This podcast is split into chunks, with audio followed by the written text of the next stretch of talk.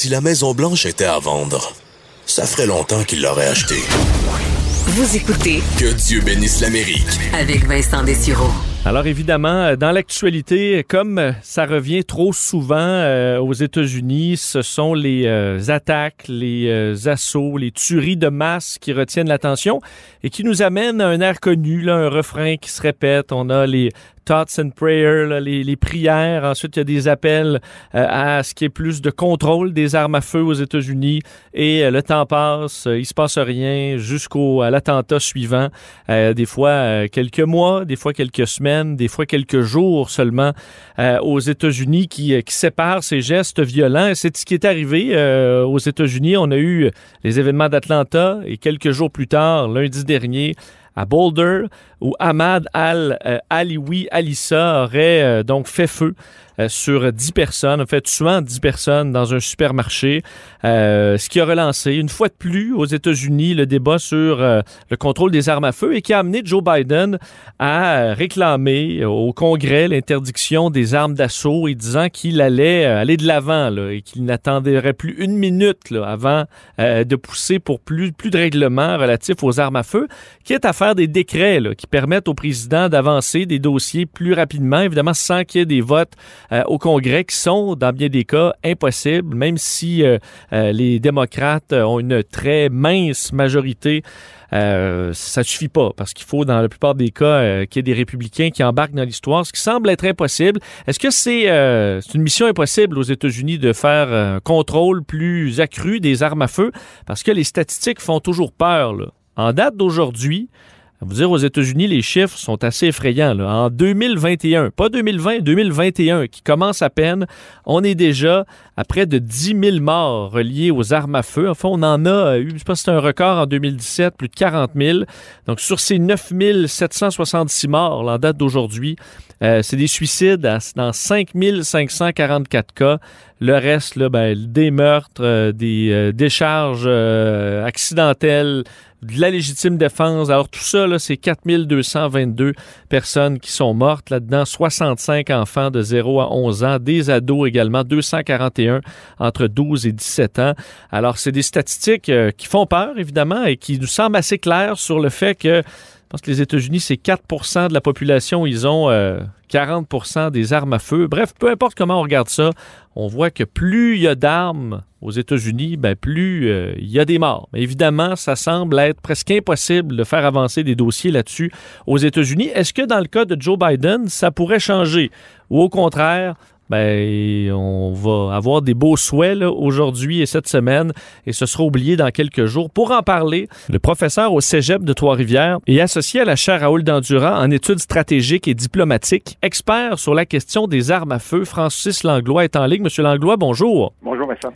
Euh, donc, une introduction avec des chiffres que vous connaissez euh, assurément sur la, euh, la- l'état de la situation aux États-Unis.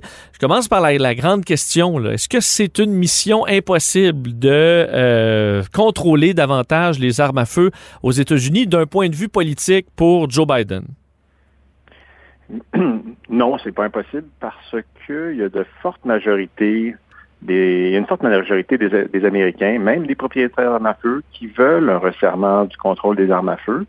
Maintenant, évidemment, ça varie d'une région à l'autre, ça varie en fonction de l'affiliation politique, puis évidemment, ça varie aussi en fonction euh, des mesures qui sont proposées. Donc, par exemple, hein, autour de 90% euh, peut-être même plus, donc, il y avait un sondage là, du Pew Center là, qui est sorti il y a quelques mois euh, qui montrait que le, autour de 90% des Américains sont pour un resserrement du contrôle euh, des, des antécédents judiciaires et psychiatriques de n'importe qui qui veut acheter une arme à feu. Hein, parce que, bon, en partant, il y a 22 des armes qui sont achetées sans aucune vérification.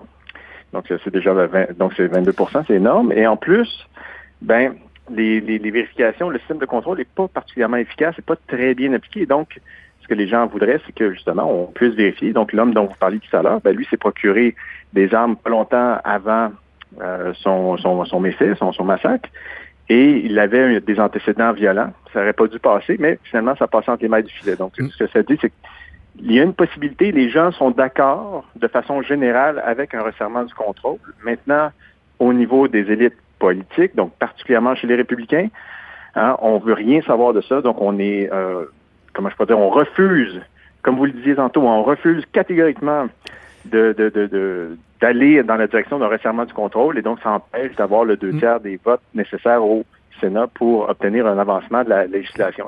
Donc, c'est vraiment là que ça bloque. Juste pour bien comprendre, donc les Américains, quand on fait un vote, parce qu'on a souvent l'impression de dire les Américains trippent tous sur, sur, les guns, il y a une certaine fascination pour les armes à feu chez bien des Américains, mais quand on fait un, euh, un sondage, les Américains sont largement pour un contrôle plus grand, il n'y a pas de problème. Euh, donc, les, démocrates sont, sont frileux.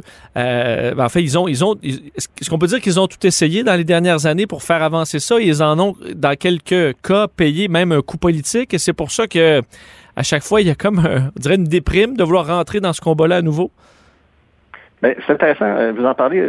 donc, pendant des années, hein, à partir des années 90, lorsque le, président Clinton a resserré le contrôle des armes à feu en interdisant certains modèles de fusils d'assaut, notamment, euh, plusieurs personnes ont vu dans les défaites électorales euh, donc, qui, ont, qui ont suivi hein, par les démocrates une espèce de vengeance hein, du lobby des armes à feu bon, plusieurs études ont finalement montré que, dans la réalité, c'est pas tout à fait ça qui est arrivé. Il y a eu un changement euh, du vent politique, si on veut, mais c'est pas nécessairement lié à la question des armes à feu.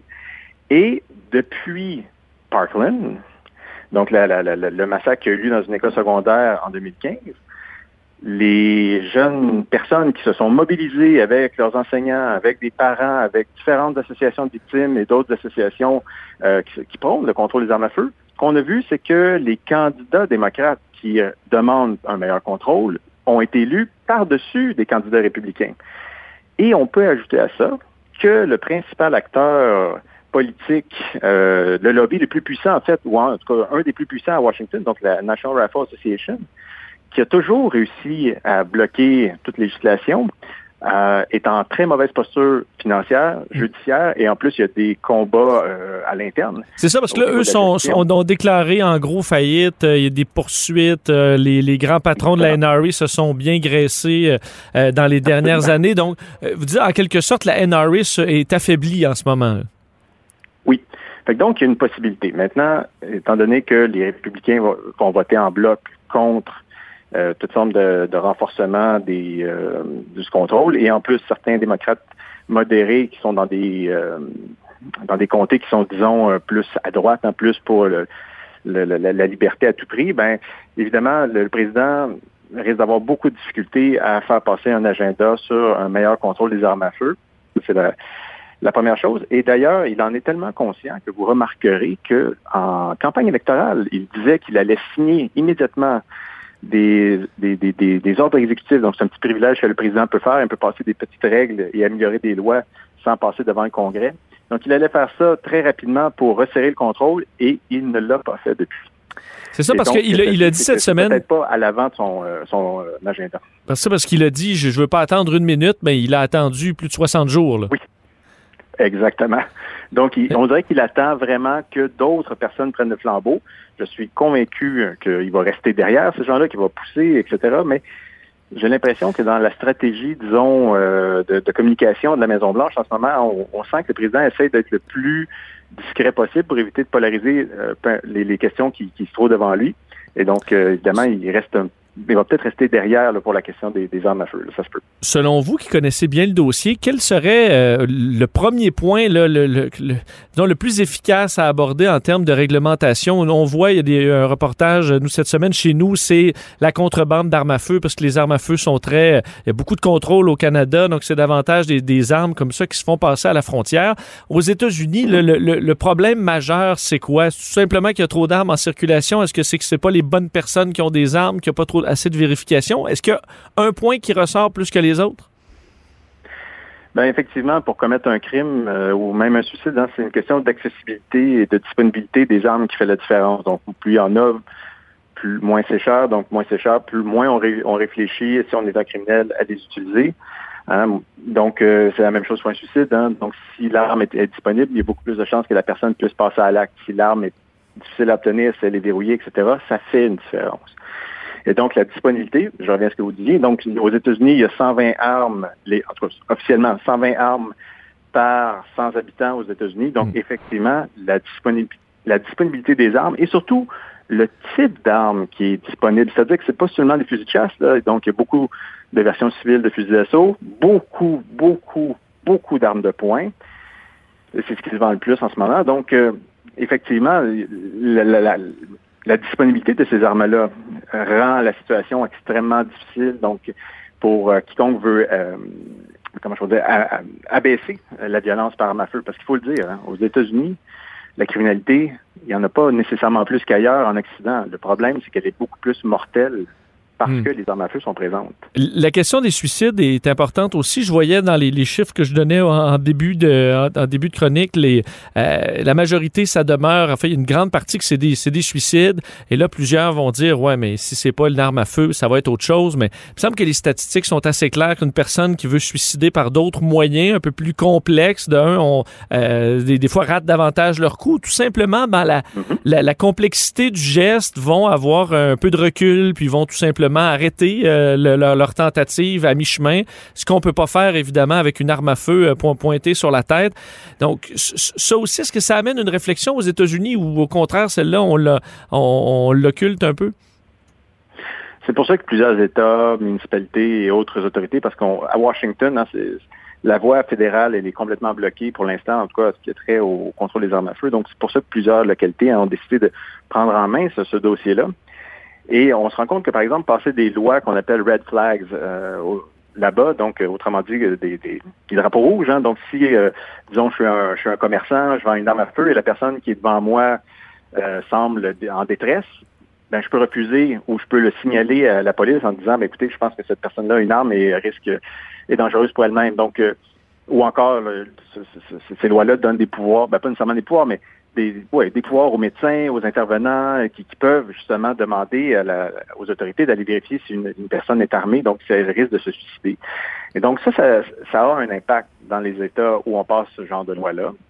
Et à cet égard-là, dans plusieurs études, on voit que si on retire les armes à feu de circulation, il n'y a pas de, de, comment je dire, de translation, si vous voulez, on ne va pas aller vers un autre un moyen de se suicider. Hein. C'est un peu la même chose que lorsqu'on met des, clôtures sur, un, sur le côté d'un pont qui est, souvent utilisé pour des suicides. Là, on va dire, ben, ça sert à rien de mettre des clôtures parce qu'ils vont aller voir le prochain mhm. pont.